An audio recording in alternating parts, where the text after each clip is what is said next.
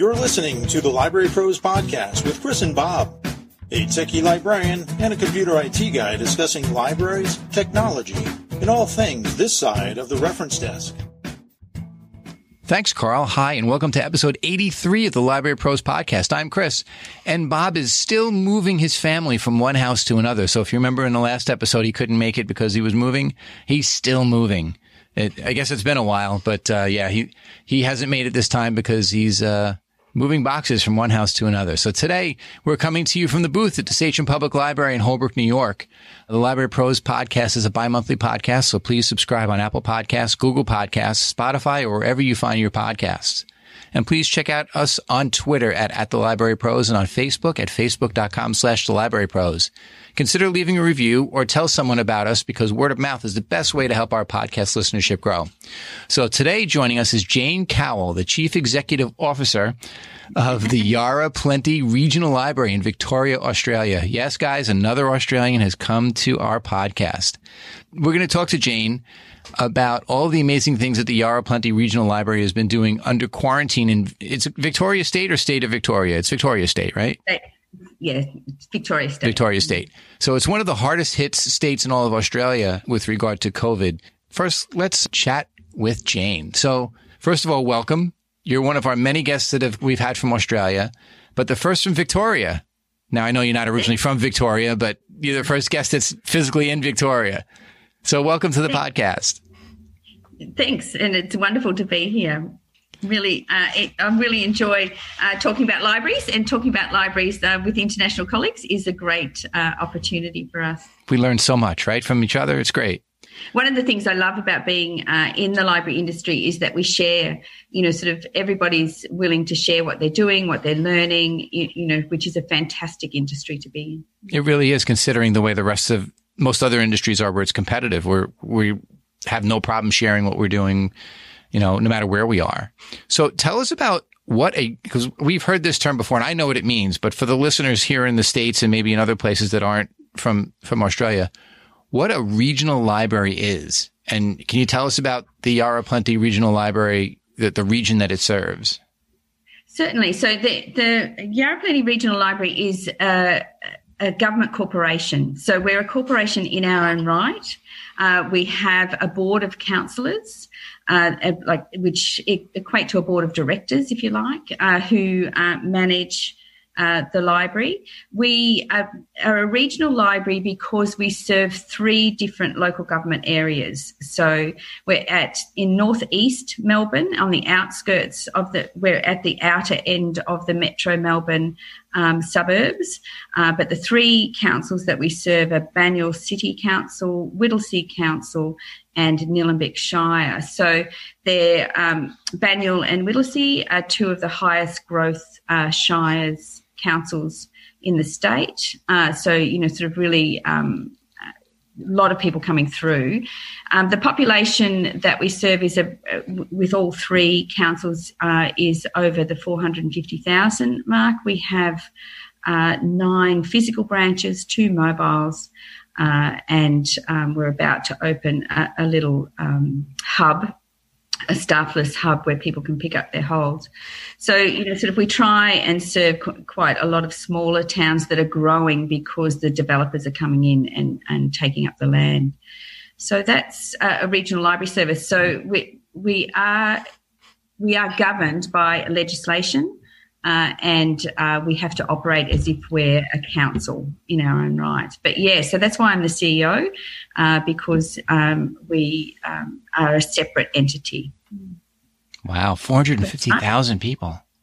Yeah, that's a big. So, that's yeah, a big so place. It's a, big, it's a, it's a big it's a big library service. Hmm. So, how long have you been? First of all, in the profession, and how long have you been at Yarra? Um, so in the profession, Chris, I like um, over. Can I just say over twenty years? Sure, that's fine. That's fine. We don't want to give any any anything away. You don't want no, to give away, so. No. Yeah, I'm lying about my birth date from now on. But um, so um, yeah, so over twenty years uh, in the profession. I've been at Yarra Plenty for two years now. You like it there, right? I do. It's it's a um, they're they're a great bunch of staff. We have about 180 staff. They're, a lot of them are part time, so they're not full time. Um, that's not full time, but yeah, so they're a great team. Uh, everybody's really committed, as in most libraries. Everybody's really committed to serving their community, uh, and um, our councils are, are, really supportive of us. Um, in a in a time where a lot of councils are cutting their libraries, I've convinced all three member councils to extend our opening hours. So um, I got an increase in budget uh, this year. Obviously. Uh, we're being affected by COVID, but you know, sort of when we can get back to COVID normal, we'll have extended opening hours, which will include all day Sundays. Well, let me ask you a question that's not necessarily on the script we say we never follow.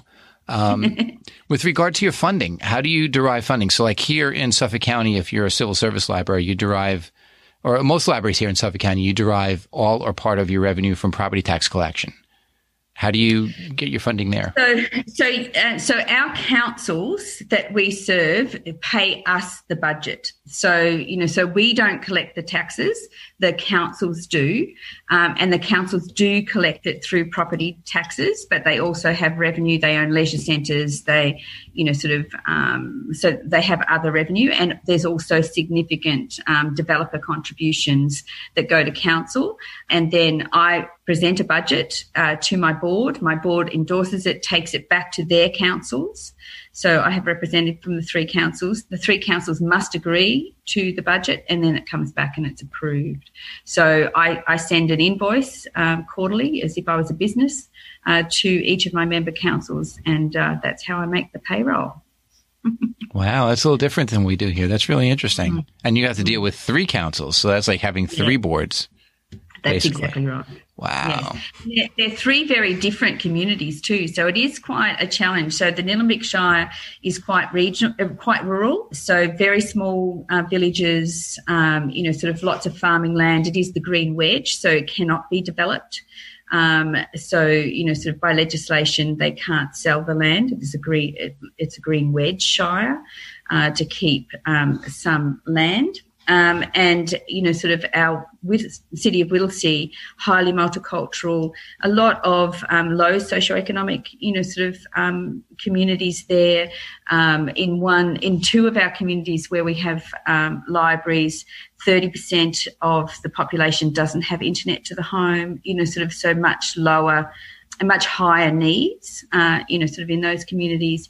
And our Banyule city uh, is more densely populated, uh, you know, sort of uh, is a bit more metropolitan, uh, you know, sort of again, different needs. So it's quite interesting how we need to align our libraries, you know, sort of to meet the individual communities. So it is about being local, but also aligning. It is a balance, you're right, you know, from a corporation to align our strategies with our three member councils when they're so different. So, uh, yeah, it's, uh, but we're, we're, working really hard with them and they, they, they really appreciate it. And again, in their surveys every year, the library comes out on top. You can't beat that. Can't beat that and it also it also sounds like you know one of the things that we're struggling with here, and by here I mean just generally in the United States, there's that digital divide, and it sounds like you're kind of dealing with that digital divide as well. It, whether it's a rural community or whether it's an urban community that happens to be low, lower socioeconomically. Absolutely. And, you know, sort of there's also the digital divide in terms of age, you know, sort of so, and, you know, ability. Um, I, I do, we did help, I, and age doesn't stop people. Uh, you know, we've just helped a 93 year old set up her iPad and download her first ebook. So over the phone. So, so yeah, so I, I don't, but I do think it's, the willingness to move to the new technology with um, our older population. But mostly it's affordability here where we are, you know, sort of the NBN, which is the Australian um, broadband, you know, sort of um, network that was rolled out across the country, uh, is in all of our area. Um, so it is it is accessible uh, where I know in America it's not, you know, sort of it's not accessible everywhere. So it is accessible, but the issue for a lot of people is it's not affordable. And that, so, that really is the, the big issue. So, you know, you there's here, I mean, here where we are in Long Island, it's fairly suburban, almost urban. And, you know, yes, we have internet service here. Depend, and depending on, there are some municipalities that won't let one, one company in. So there's only one company that does it. Uh, and then the, the big companies kind of share stuff. but you know, it's basically like almost like monopoly and you're kind of stuck with what you get.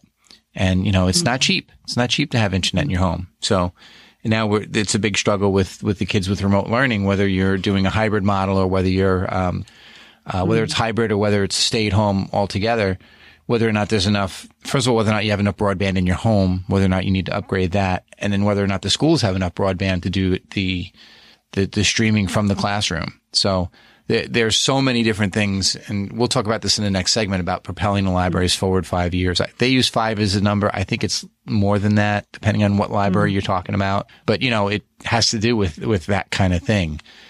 And I do think, like, I do think it's an like it's an equity issue, particularly with education. You know, no teenager. Like, I really love what the New York Public Library is doing with loaning out hotspots you know, sort of um, because no teenager I've ever known does their homework before 11 o'clock the night before. um, and so if you don't have internet to the home, you know, sort of, and education's the only way to get out of poverty, in my view, you know, sort of, so, you know, and they're already hampered if they don't have internet to the home. And oftentimes they might have one computer and five children, you know, like, so all of that kind of uh, issue as well.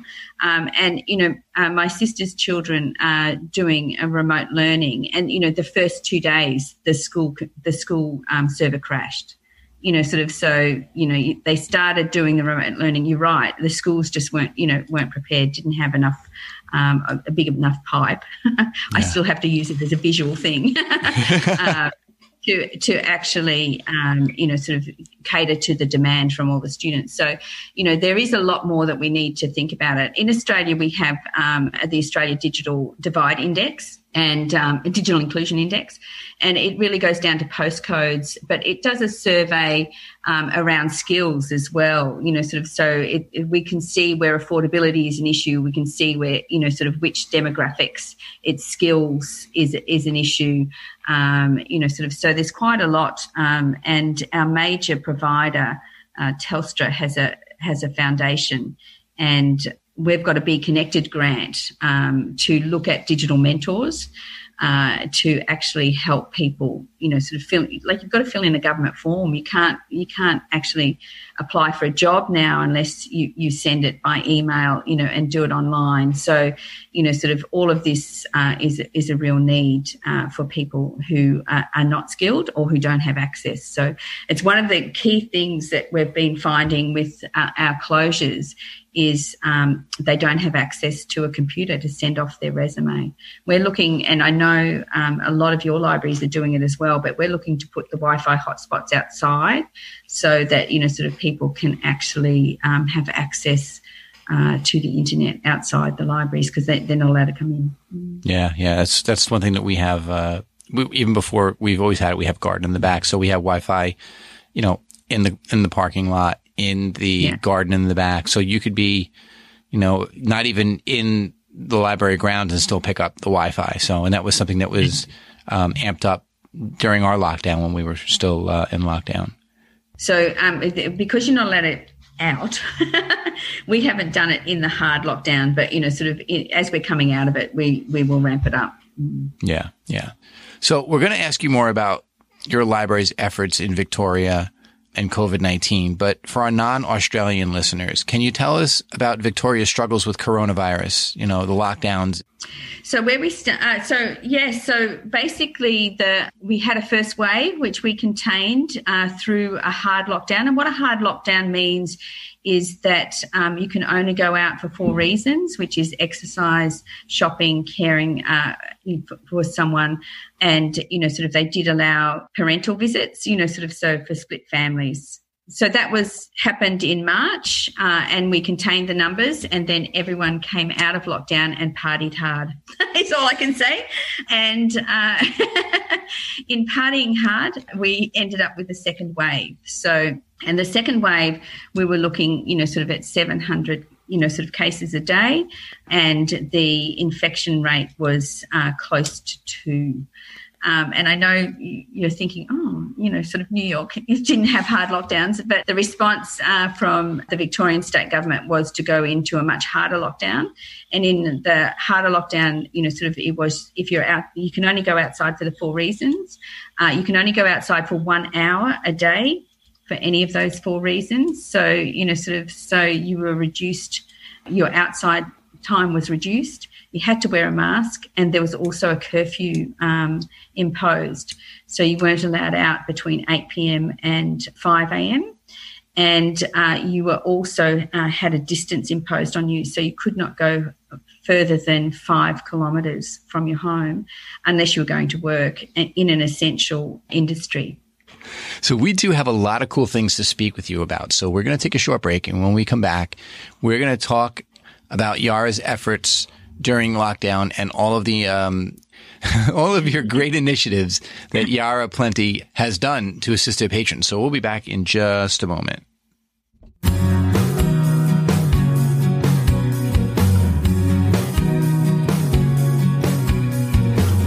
Hi, it's Chris from the Library Pros, and I want to tell you about the book Best Technologies for Public Libraries Policies, Programs, and Services. I, along with Nick Tanzi and James Hutter, both amazing technology librarians and previous guests on this podcast, co authored the endeavor. If you're interested in bringing 3D printing, augmented reality, virtual reality, or drone flying to your library, this book has what you need. It's a roadmap to successfully implementing this technology because we cover purchasing, developing effective policy, finding the right software, and have model programs and services already designed to make planning programs easier. You can find the book on Amazon, Barnes & Noble, or wherever you buy books or ebooks. I hope you'll check it out.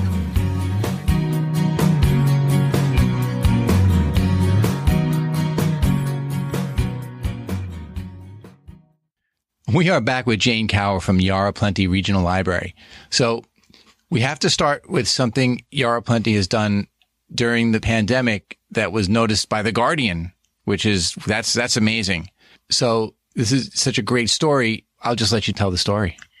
Okay, so in March, we realised that um, a, a, cohort of our members who would be really missing us were our seniors, and um, our 70 year olds weren't even allowed out for the one hour. So, you know, sort of the, they were um, considered high risk, and it was really recommended by the government that they stay inside, have their food delivered. There was a significant amount of services that each of our councils offered um, our seniors, and we knew that they were not necessarily all digitally um, skilled. So we decided, and I also had to create, I didn't feel like any staff. Uh, I we looked at all of the roles that staff could do uh, while they were working from home because they could not be on site. And one of the things they could do was and uh, get on the telephone. So we decided to ring every one of our um, seniors as a caring call. We were just checking in uh, seeing how they were, that they knew what services they could access locally, uh, and also to connect them to our digital library. Because while our physical libraries were closed, our digital library we've got we have the biggest um, digital library in the state at Yarra Plenty mm-hmm. uh, was available for use. So we really wanted to talk them through that. Uh, we were able to talk, you know, sort of a 93 year old through um, setting up an iPad from scratch and downloading her first ebook. So it was that kind of tech help uh, that we gave.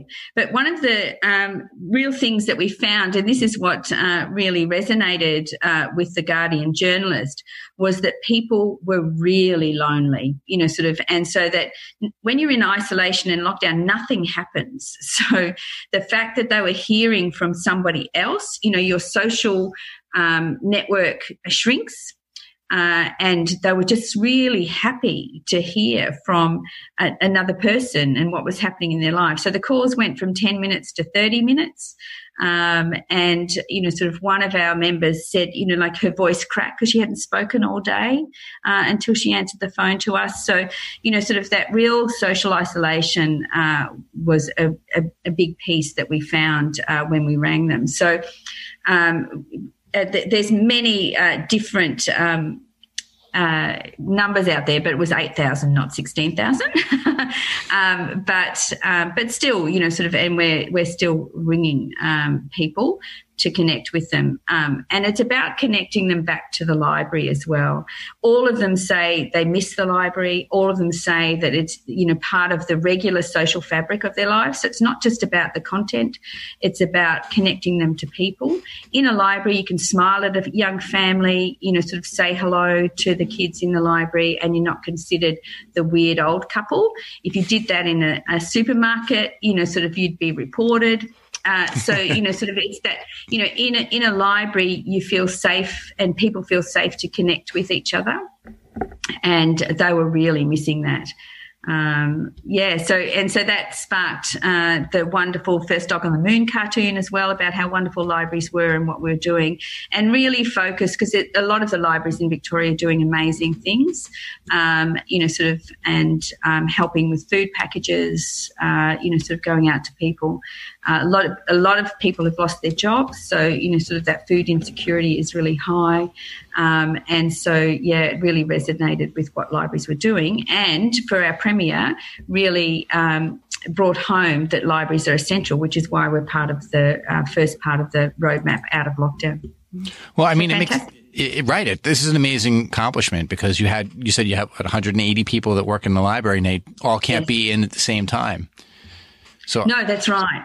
Yeah, and we, we were able to, you know, sort of, and the technology behind this is really interesting because uh, because we have internet phones like VoIP phones, um, we were able to plug them into um, the um, staff member's router, Wi-Fi router, um, so it operated as if it was the library phone. So when because we do know that older people don't pick up uh, odd numbers that they don't know.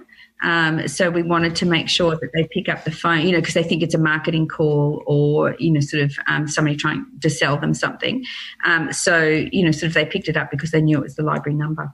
That's another another great thing about you know the way libraries have handled technology that you could plug a VoIP phone in and give it to one of your staff at home and and one of the big things when we were in lockdown was, am I doing enough? Am I doing enough to justify, you know, they're paying me and I'm working, but, you know, this is really hard to balance. And, you know, where the, where do you draw the line? You know, it's 10 o'clock at night and I'm still doing something. And then you take a whole day off and you feel guilty.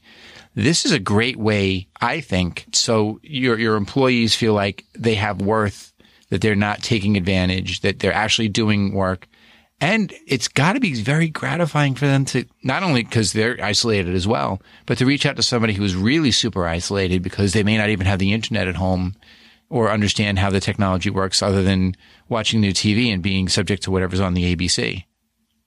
Well, that's exactly right. And, you know, sort of, and the other key thing, you've got to remember I report to a board, you know, and the board goes, well, um, why aren't you standing people down? What are they doing? You know, sort of because you know their councils were standing um, people down, and and I was able to say no. All of our staff are meaningful employed. Everyone had a work from home plan.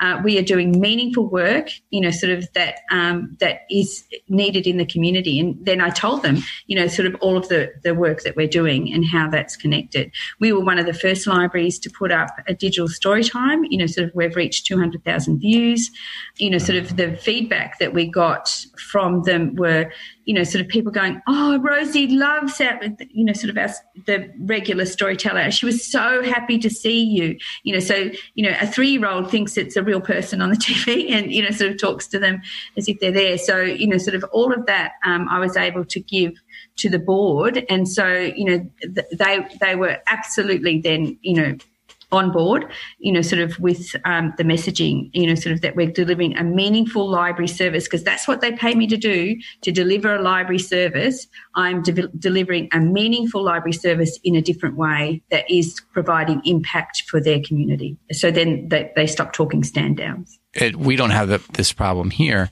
but you talk about future proofing yourself. And, and what you did actually was quite brilliant. You anticipated what your councils were going to say and you you actually anticipated it put a plan into action to show not only no my employees are working but how essential a library is to the community. So it even transcends just trying to ch- save people's jobs. It's actually having them do their jobs do it well. And actually i'm going to even dare say take a step above and beyond so they're working from home, but now they're actually doing a service above and beyond what a regular library person, a person who works in a library does. Um, well, I'm, I'm not sure. It, I, I, think it was doing it in a different way, and, and like it's above and beyond because it was individual, if you like, because you know they were bringing people up, you know, sort of one on one, and they probably wouldn't do that. But our staff were missing people. But one of the key aspects of of libraries, in my view, is that that we connect people to people. You know, sort of we do connect people to content. You know, sort of that's you know, sort of the, a library does have contact, but we our ultimate our ultimate impact, and it's it's really brought home to me, um, you know, sort of when the libraries are closed. Our ultimate impact of a physical library is that connecting people socially, um, and um, I, I, did attend a loneliness symposium uh, with research on social isolation, particularly in seniors, but also in our teenagers. And the research is finding with our teenagers that the ones that are most digitally connected are the most lonely. I'm not so, surprised by that, but yeah, that's that's really interesting. And you know, sort of so so to me, um, my next step, you know, sort of thinking about our programming, you know, sort of going forward, and you know, thinking about where we're at. And the other key aspect of the research is that when people are lonely and socially isolated, that they lose the ability to speak to each other. They lose the ability to break the ice. You know, sort of so that, that the less you talk, the less you know how to do it. And because, you know, when people are in a queue, they no longer talk to each other, they, they look at their phone you know, sort of when you go to a meeting, everybody's looking at their phone instead of breaking the ice and chatting. So I think we need to be much, libraries need to be much more intentionally intentional about making space in our programs to for the audience to speak to somebody they don't know. So in our story times, I think we should say, now, is there a mum here you, who you don't know? You know, sort of, would you like to introduce yourself? You can do some icebreakers, like you can introduce yourself with the name of your first dog and uh, surname of the first street you lived in. So, hello, my name's James Sydney. Um, you know, so that, you know, sort of you can break the ice in that way.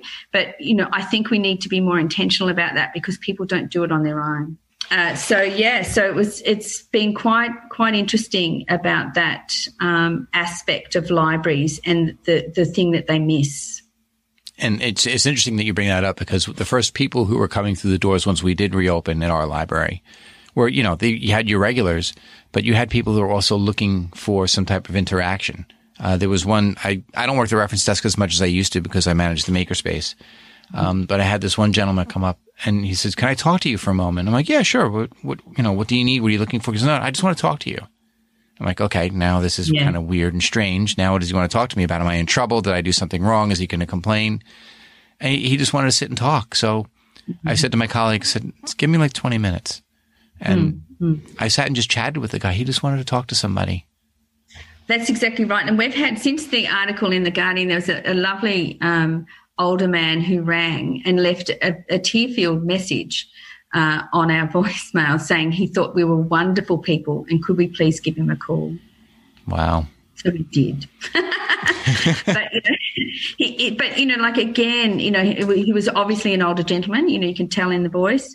Um, and you know sort of it, it really resonated with people you know they they want to connect with people and they see the staff you know as somebody they know particularly you know the regulars but you know the guys who come in and read the newspaper the older guys they nod to each other they know that's bob. You know have, do you, hey have you seen bob? You know he hasn't been in a couple of days. Do you know if he's all right? You know like i mean they might not chat but you know they nod to each other they know each other. So that social connection um, i think is just as important as access to um, the opportunities that libraries do through access to the content and the internet. So, um, yeah, I, I, think it needs to rise to the fore. Well, you know, it's funny as you were talking, it, I started to think about how I was reacting to being in lockdown and everything else, and you know, we all had those those feelings of you know that, that anxiety, that feeling of how do we get back to this? Can I still do this job? You know, I'm kind of bored. I'm kind of upset, and after my first day back, it was so nice to be around people and so nice to help people. So I was helping colleagues do stuff because, you know, they needed something engraved. I needed, you know, they, they had with, we had some ideas to, to 3D print some PPE things and the, the brain started to move again. And it just, it felt so good. It was like such an endorphin thing that when I came home, my wife said, how, how was, how was your day? I I said, "Oh my God, that was one of the best days I've ever had." Mm-hmm. I, you know, mm-hmm. it's it's almost like being addicted to something in a certain way because you felt I felt so much better when I came home because I was able to help people, and it's almost like a drug. You know, if, if you like to help people, that it becomes something that you almost yearn for. Absolutely, but it's even the connection between each other as staff. When I went back into the office, you know, sort of when um, we had the small um, out of lockdown, um, you know, I threatened to hug all the staff because I thought, oh my God, I haven't seen it's a real people. There are real people in the world that I know. Um, you know, sort of so that whole connection socially, I think, is really important for us as humans. We are social animals. Uh, and uh, yeah, and we know that loneliness, you know, sort of leads to a whole heap of health issues too. So, you know, um, one of the strategies that uh, the Victorian libraries, we have a, an association called Public Libraries Victoria where we all come together as a network. Uh, and one of the strategies that we're looking at um, doing more research around and really uh, focusing on in the next three years is health and wellness. And, you know, sort of what is the library's role uh, in both uh, individual, for an individual, but also for communities around health and wellness. Um, so we really want to, you know, sort of do some, and loneliness, you know, sort of uh, is a health issue. So, you know, how do we actually, um, what's the impact of libraries in that space? Right. So going hand in hand with that concept, you um, did something digital that I think is pretty innovative. Um, and you launched the page on your library site called Your Library at Home. Tell us about that. So um, it, it, was about mes- the messaging because you know, sort of, the, while the physical libraries were closed, we were still open, you know, sort of, and we were open digitally. So we wanted, and the other research that's happened, um, and I don't know if if you look at the the consumer research, is that what people say about being online is that the choice is overwhelming, so therefore I can't choose. You know, sort of. So um, it was really important for us to curate um, our messaging and curate, you know, sort of our resources uh, into sections, if you like, or into messages that will connect with um, the reason people use digital. Um, and the other key aspect of lockdown is that, as you say, you're bored, you know, sort of um, you're anxious. So, you know, if you've got parents at home, you know, sort of with children trying to do online schooling, you know, sort of you're anxious about your own job as a parent. Um, you know, sort of how we're going to continue. You're not actually thinking about activities for your children when they can't go outside. So therefore, tension in the family rises. You know, sort of all of that uh, aspects and stress uh, just goes through the roof. So we were looking at how can we curate our library at home for you to use at home. And that's what uh, we put in place, you know, sort of was um, a, a, page that looked at you know how parents could use our, our library how older people can use our library you know sort of what tech help was available. So you want to learn while you're home in lockdown you know sort of uh, our learning our lynda.com access uh, went up by something like 600%. You know, sort of we really promoted, uh, we do have a lot of multicultural uh, community with uh, who have languages other than English. So our English uh, learning classes went up by 200%. You know, like, so we really focused it around those key messages of using our resources. And so that's why we did that. Um, but, you know, sort of we have a kids corner uh, which has all of these activities that you can do at home. So, how to do science experiments at home with everything in your kitchen cupboard. You know, sort of uh, everybody's got a box of Lego. You know, so here's a whole heap of Lego activity. You know, so so really uh, targeting that. Even our school holiday program was all how you could do at home. So we were curating activities that link to our um, digital uh, collection, but also that you can actually do at home and keep your kids busy and th- that they loved it. Our community absolutely loved it. Well, you know what sounds unique about it as well is that there's tons of videos on YouTube on how to do X, Y, and Z. And to just have another video that maybe you saw that video and said, well, I'm going to make that vi- vi- the same video and then make it available for our patrons kind of is eh, yes, you're still serving the community, but what are you really doing? But if you can curate what you're doing and then connect it to what you have in your collection, whether it's a digital collection or a physical collection. That's that's the genius part of this because you know anybody can go and say today we're going to make cookie cutter cookies or we're going to do we're going to learn coding or we're going to you know do something that there are probably people out there on YouTube that can do it much better. Um, Absolutely. Don't don't reinvent the wheel. Exactly. Exactly. And the the other key thing was our stay at home film festival. So, you know, we created weekend events, you know, so your stay at home film festival connected you to our Beamafilm and Kanopy streaming um, services, but curated um, you know, sort of, uh, so, you know, during the morning, uh, we had PG, you know, in the afternoon, you could learn a documentary. And at night, when the kids went to bed, you could watch a horror movie. So, do you know what I mean? Like, so we actually curated the estate so that you can enjoy a film festival from your couch. So, you know, sort of all of those uh, activities we curated. We had a murder mystery weekend um, that just happened, um, which we kept mysterious. And so it was only released, you know, sort of um, over the weekend, what, you know, sort of our recommendations, um, you know, sort of. And so, yeah, so it, it's about creating interest, but also creating activities because people are bored. And rather than just, you know, sort of stream Netflix until your eyes glaze over, you know, sort of that, you know, sort of, um, and you know, we know that some people don't have Netflix, but you know, sort of that, you know, sort of you can actually connect, uh, you know, sort of to a different thing. We cre- we created a lot of um, a family fun nights, you know, sort of. So we use Microsoft Teams. Um, the families came in and, you know, sort of the Harry Potter ones, you know, sort of. So the families competed with a quiz night, and so we had twenty families, um, and you know they were booked out. So our Harry Potter ones, our Star Wars ones, you know. So we had all of these um, quiz nights uh, where families could get to do together and do something just after dinner. So um, yeah, so it was about connecting and helping them do things um, and they're connecting with their library in a different way we're also doing um, staff quiz nights so um, so the staff can come together and challenge each other on their their knowledge of star wars too and mine is zero so i i will lose wow. i mean it sounds like your staff is pretty tech savvy and really can yeah, but it's it, a mixture like any library service. So I still, you know, I still had staff who don't who didn't have a mobile phone. So you know, sort of, it's a mixture of uh, of tech savvy, but we did a lot of learning as well. So you know, sort of one of the aspects for us was that we found was that a, a portion of our staff didn't know what our e digital library offer was you know, sort of because they're focused on the day to day, they're focused on the physical in the in the library, they're focused on people, you know, sort of um, that they didn't know. So we we did quite a lot of um, staff training around what our e-library offer was, how it worked, how to offer tech help. You know, so in that March, you know, sort of uh, April, uh, we put through um, all of our staff uh, through Readers Advisory around digital.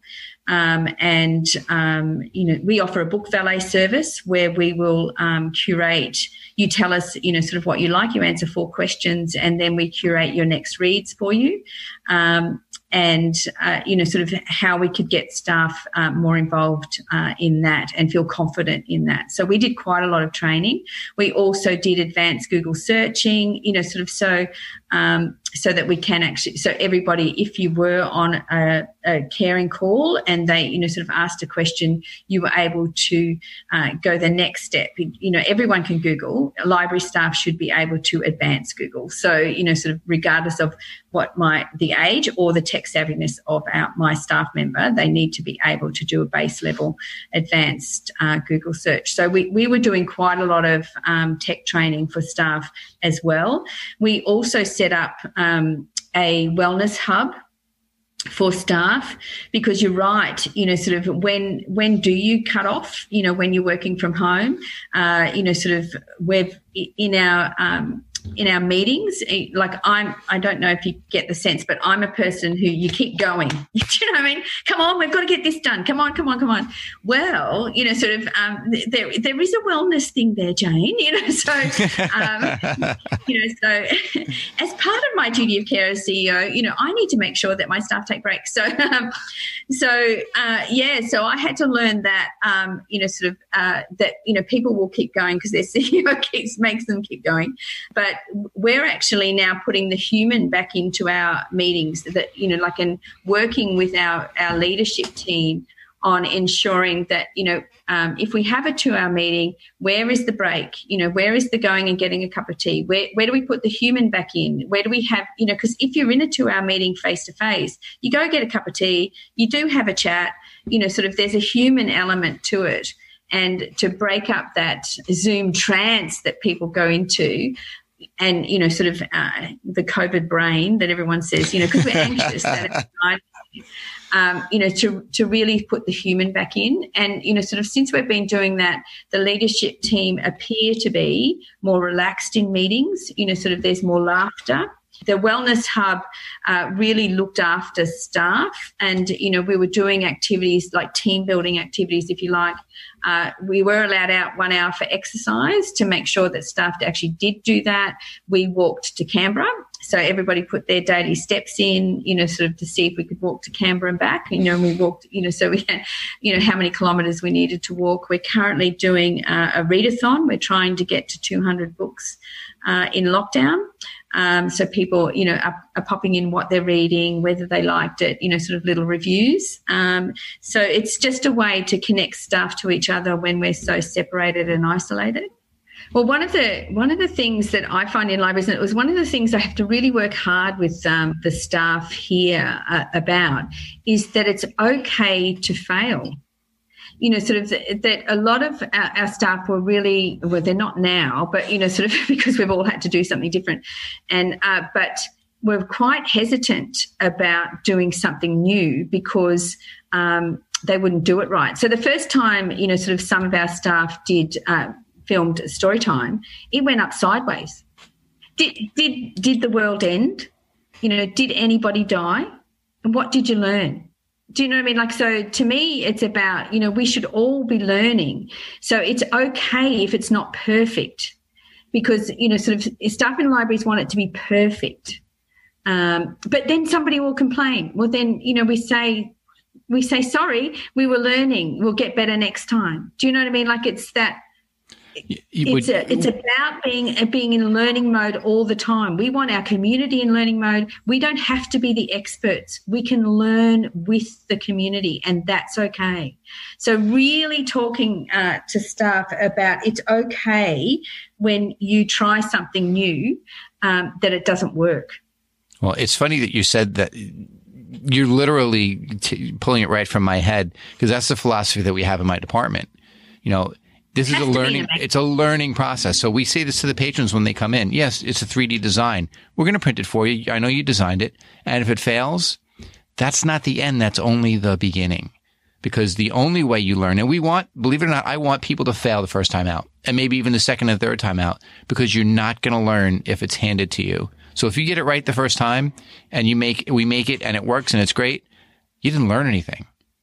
You well, learn from right. failure. You don't learn from success and also you don't want them like and and this isn't like this isn't necessarily all library staff but you know library staff get quite a lot of um, kudos quite a lot of self-esteem from being the expert Yep. But you know, sort of where library staff have to move now in, in all libraries across the in, across the whole industry is that we have to become the facilitator. Like you're the facilitator, you're not the expert you know, you're the person who helps someone learn. You're not the person who gives them the answer. Correct. And that's hard for a librarian because your job is to give people the answer.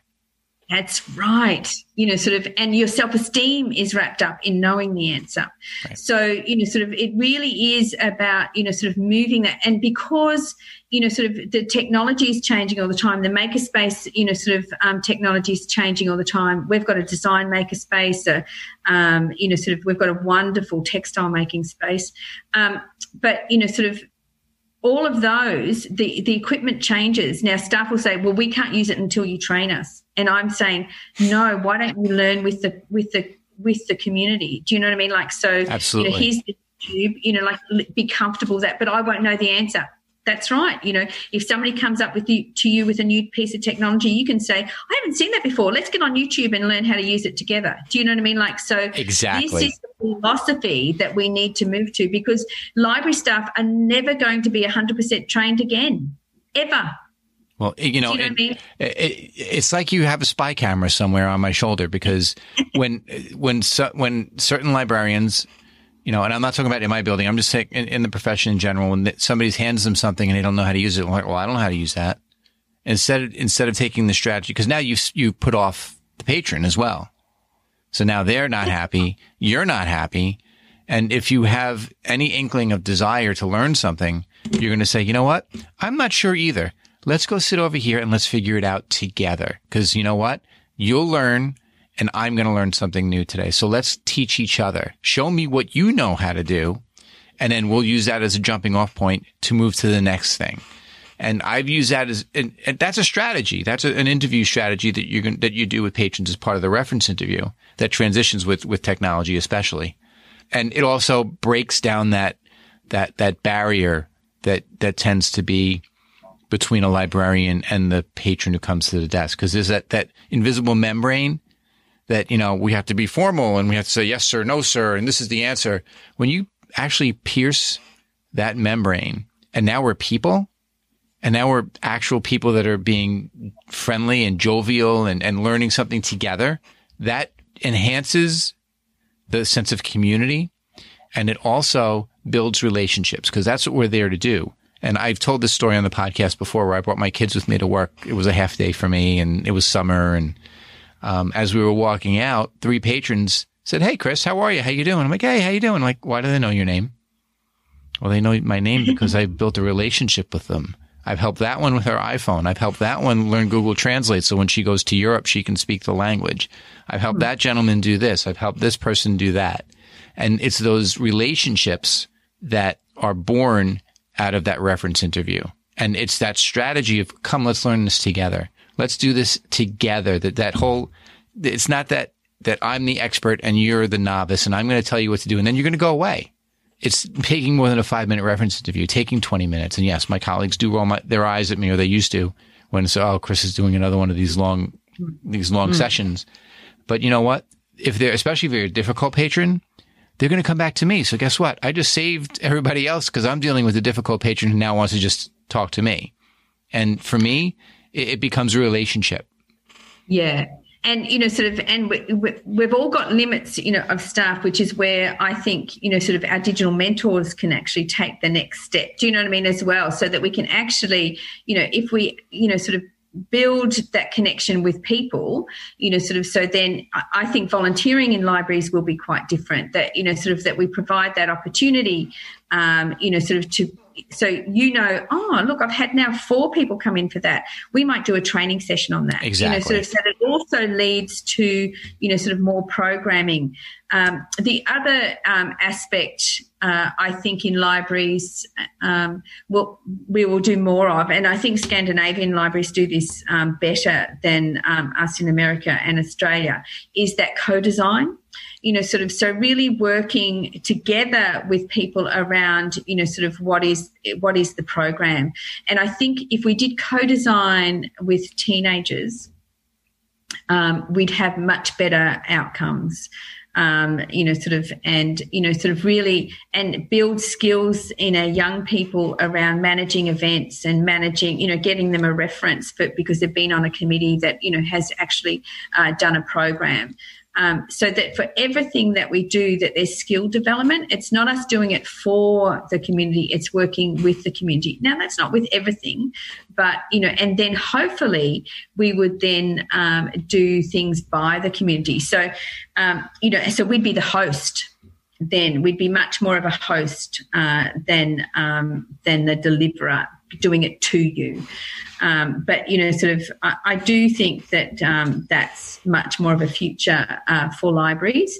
Um, it does mean a change of attitude for staff. You're right. I, I, think again, it's part of that advocacy because you know, like you know that the the libraries pay for by the taxes. If the people say no, um, I'm not going to pay that tax then you don't get funding. So, you know, like you really need your advocates, you really need your community advocates, and knowing that the library uh, is doing essential work. It's not just good for you, you know, sort of it's doing essential work. And yes, it has a place in my children's life, it has a place in my life, it has a, you know, sort of means that, um, you know, sort of the funding flows.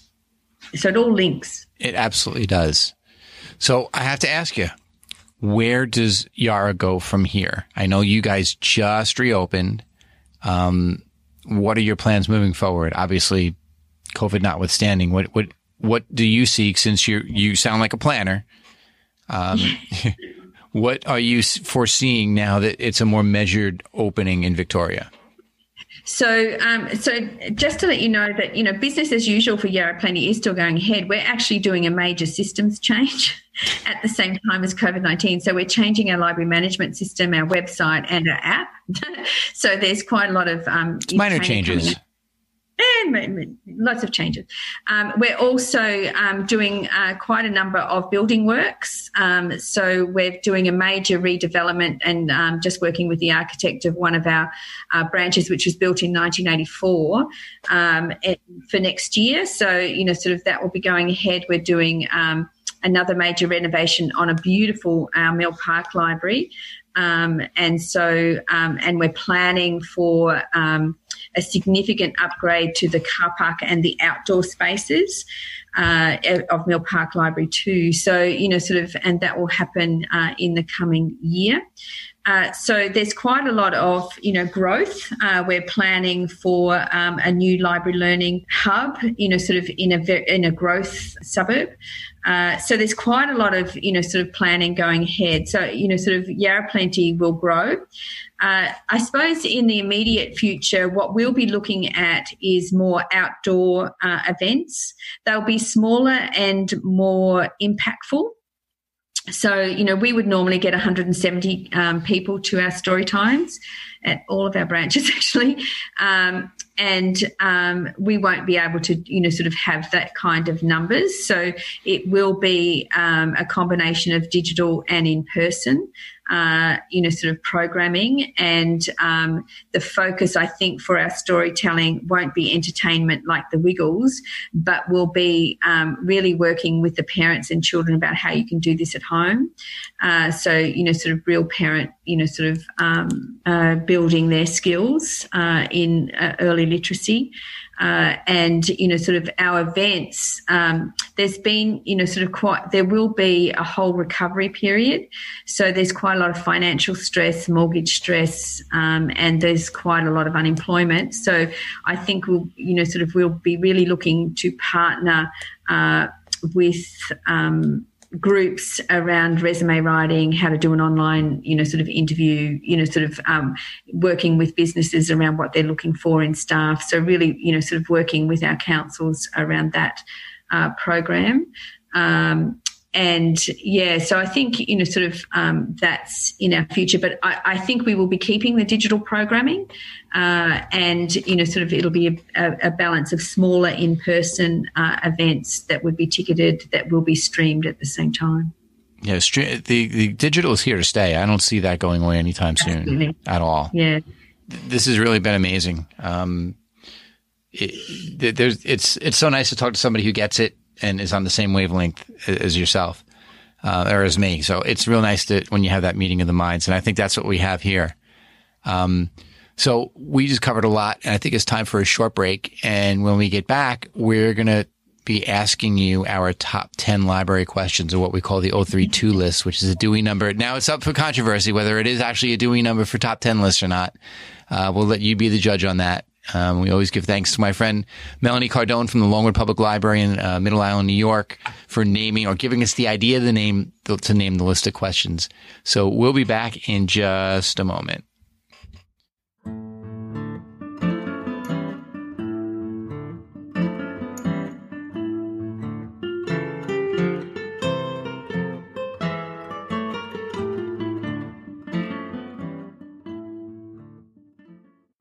Okay, we're back with Jane Cowell, who's going to be our next participant in the 032 list. So the questions in our list are inspired by Literary Hub, a source for news about libraries. Um, and they also have interviews related to Libraryland. You can see their work by visiting lithub.com. They do a great job educating and informing library professionals on great topics from all over the world. So you ready? Yep. Okay. Number one, what did you want to be when you were a child? I wanted to be the first female Prime Minister of Australia. How come I'm not surprised? it didn't happen, but. the next question What was your first memory of a library and who brought you to the library for the first time? I never attended a library. So in my little town, um, there was no library. Um, and I went to a Catholic school which didn't have a library. so the um, books that we shared were the books that the nuns had read. And thank goodness um, uh, one of the nuns was a thriller um, reader. and so from the time I was in year six, I was reading Hammond Innes and Alistair MacLean. and um, uh, so, yes, yeah, so, but I was a big reader and I, I, I was a, a my mother said I, even as a baby, I was pulling the books off the shelf and, you know, sort of surrounding myself with books, and I uh, could read by the time I was four. So, um, always a big reader. Um, but the first library I went to was when I was in year 11 and 12, uh, when I went to the biggest city. It was really just a bigger town, uh, and uh, went to college. And um, it was a big, li- I considered it a huge library. I couldn't believe the number of books that were on the shelves. And uh, yeah, it was uh, a haven. So, when did you decide to work in the library field, and was it your first career choice? Because a lot of people, for a lot of people, librarianship is a second career choice. So uh, my uh, I stumbled into libraries. Uh, so it was. Um, uh, so um, what, what will I share with you, Chris? Uh, so, um, so uh, my my life changed course when my father died. My father died at 38. Um, I'm the oldest of seven. Uh, and I had got into the Australian National University to do politics and law. Uh, and uh, I was 16, and that didn't happen. Uh, so uh, again, you know, still following that uh, political uh, course, um, I ended up um, married with a child, and um, so I went back to university to start with around education when my um, little boy, who's now an adult, um, was uh, three, but um, I moved uh, to Queensland and got a job in a library. I was the children's library assistant, uh, and um, I actually, you know, sort of uh, felt quite at home. I'm a storyteller extraordinaire, and um, you know, sort of uh, worked uh, in every role in libraries while I got my degree. I decided to get uh, my librarian degree when I was 30 and um, you know sort of uh, then went straight into management um, straight uh, and then after management i became a consultant uh, around uh, australia for libraries uh, strategic planning and for community engagement i uh, did that for three years then went to a state library which um, State Library of Queensland for eight years, and then now have this role here as CEO of Yarra Plenty Regional Library. So, yeah, so that's my career path. Wow, that's pretty amazing, actually. So, who is your favorite fictional librarian? It has to be Batgirl. So, Thank you. Thank you. so, you know, sort of, yeah, has to be Batgirl. That is awesome. Finally, somebody agrees with me. so, what would you be doing if you were not working in a library profession? Um, I think I would be teaching. I, I, do think I'd be in the education sector. Learning uh, has, like, the reason I got into libraries um, and, you know, sort of even with um, working with children was their learning journeys, you know, sort of, and I um, always, uh, or I'd be not for profits. I'm very good at getting money. Um, so I'd be, you know, sort of in a social enterprise, not for profit. Um, so for me, it's about making, being in a job that has an impact. So making a difference in somebody's life. So um, I, I really think that learning and education uh, um, is the opportunity for people to come out of poverty, uh, and that those who don't um, have that those opportunities lose out. So, for those who don't connect with schools, I think libraries are the, their learning journey and you know sort of how they can connect. Uh, and create opportunities for themselves there. I worked at State Library of Queensland. I worked with a whole lot of entrepreneurs. We created um, a startup studio, you know, sort of working uh, with uh, people starting their business, and they were, you know, from 15 to 50, um, and you know, sort of it, it, being in the library, having those opportunities of that space, you know, sort of equipment and resources, uh, really helped those, and and a lot of them had never really knew that a library offered that uh, for them, so they they they were not library uh, young people. They, you know, sort of weren't really um, necessarily connected uh, with school, um, but they, you know, had wonderful business ideas and, you know, worked with mentors to actually get it happen. And one of the stories, um, which I always love, is, you know, sort of a 24 year old uh, worked for the mines. He was made redundant. And of course, he made no savings, you know, sort of, and what he'd spend his money on was three cars, uh, great cars. Uh, and he leased them out to Uber drivers. And he ended up uh, with a business partner um, making more money than he did in the ma- in the mines. Um, I, I, couldn't say that uh, when it happened because it was illegal to be an Uber driver in Queensland at the time. uh, but you know, sort of, we did uh, help him establish his business. Um, so yeah, so you know, sort of different ideas. What is your favorite section of the library? So this originally meant fiction, nonfiction, mystery, but with the advent of makerspaces and all the other cool things libraries are doing, it can mean anything.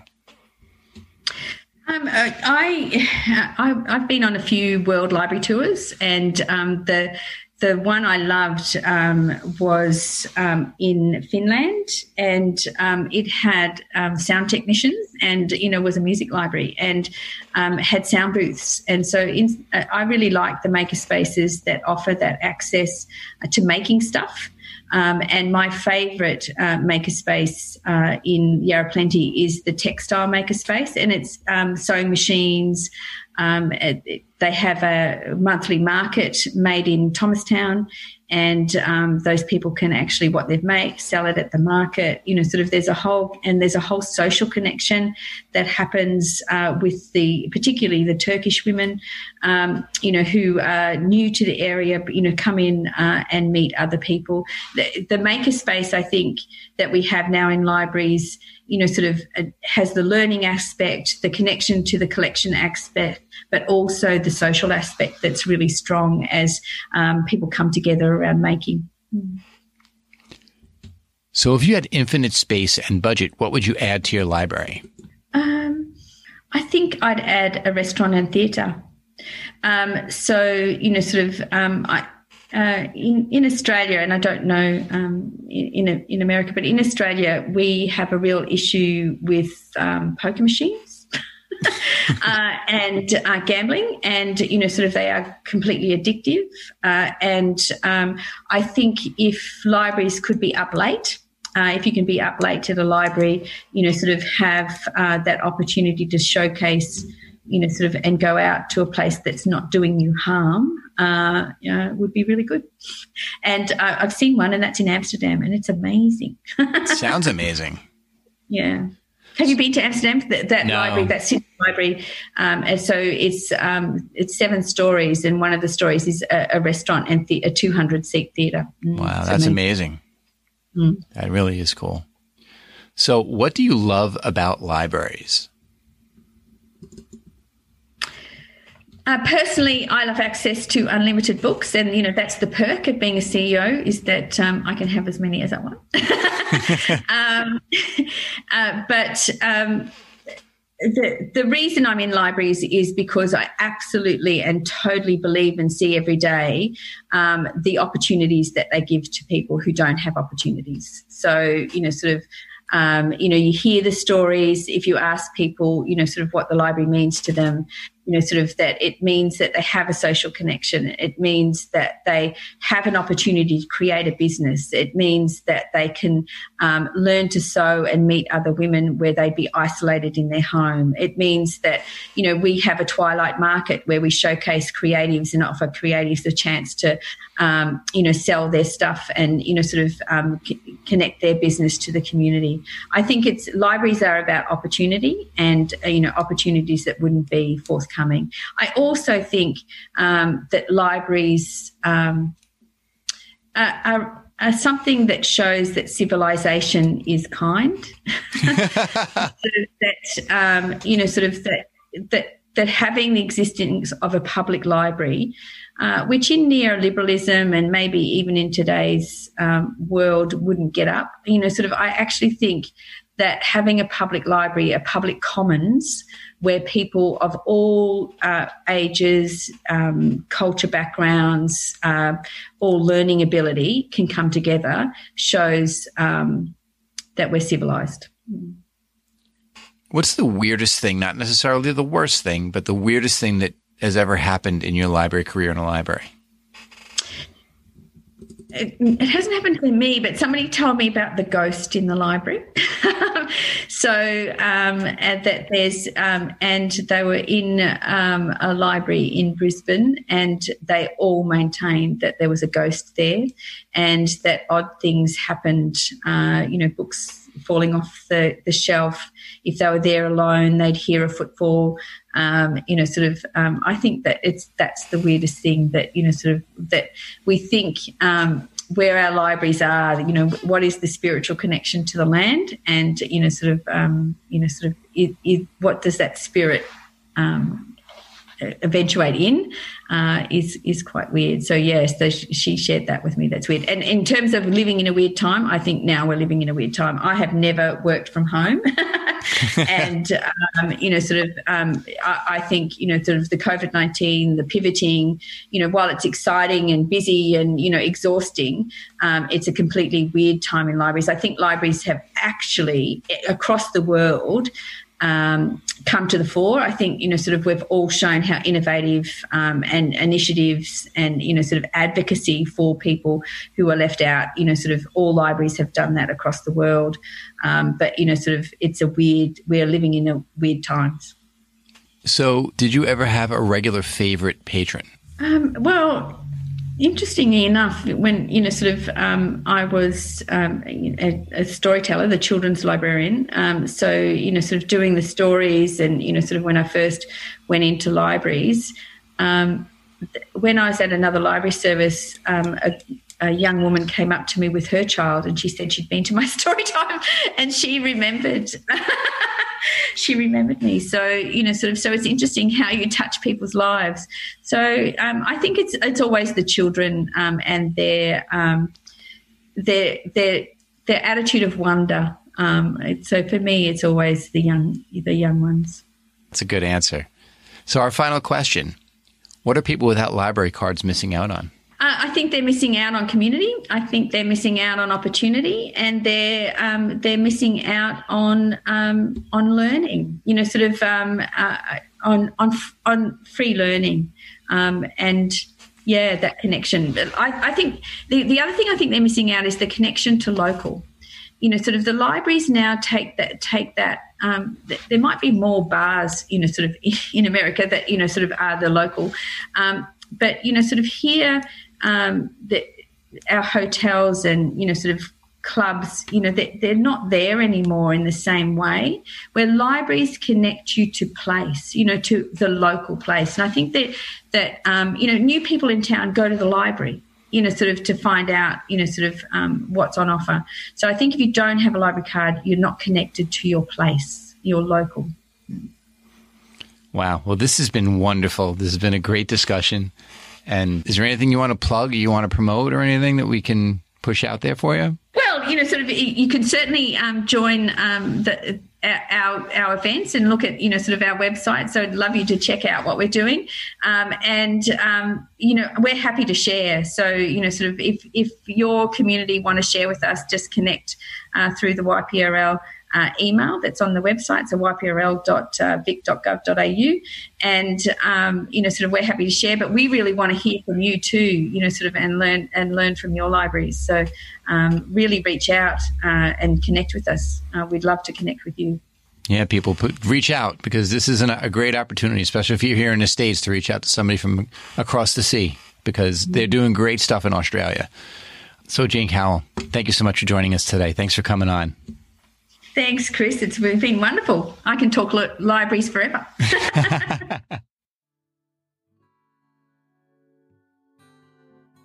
we have come to the end of another episode of the Library Pros, and we thank you for listening. If you have any questions or comments on this or any episode, click on the Contact Us form on our website, thelibrarypros.com. Visit us on Twitter at The Library Pros and on Facebook at facebook.com slash The Library Pros. Don't forget to tell a friend or colleague and subscribe on Apple Podcasts, Google Play, Spotify, iHeartRadio, or wherever you listen to podcasts. Special thanks to our podcasting engineer, Dean Meyer. Remember, the opinions stated by the Library Pros and their guests are solely those of Chris and Bob and are not those of the Sachem Public Library, the Emma S. Clark Memorial Library, or any other library. See you next time. You've been listening to the Library Pros Podcast. The Library Pros are brought to you by Pippin Productions and by the Library Pros themselves, Krista Cristofaro and Bob Johnson. Special thanks to Sachem Public Library for providing space for this podcast. Until the next turn of the page, I'm your announcer, Carlton Welch.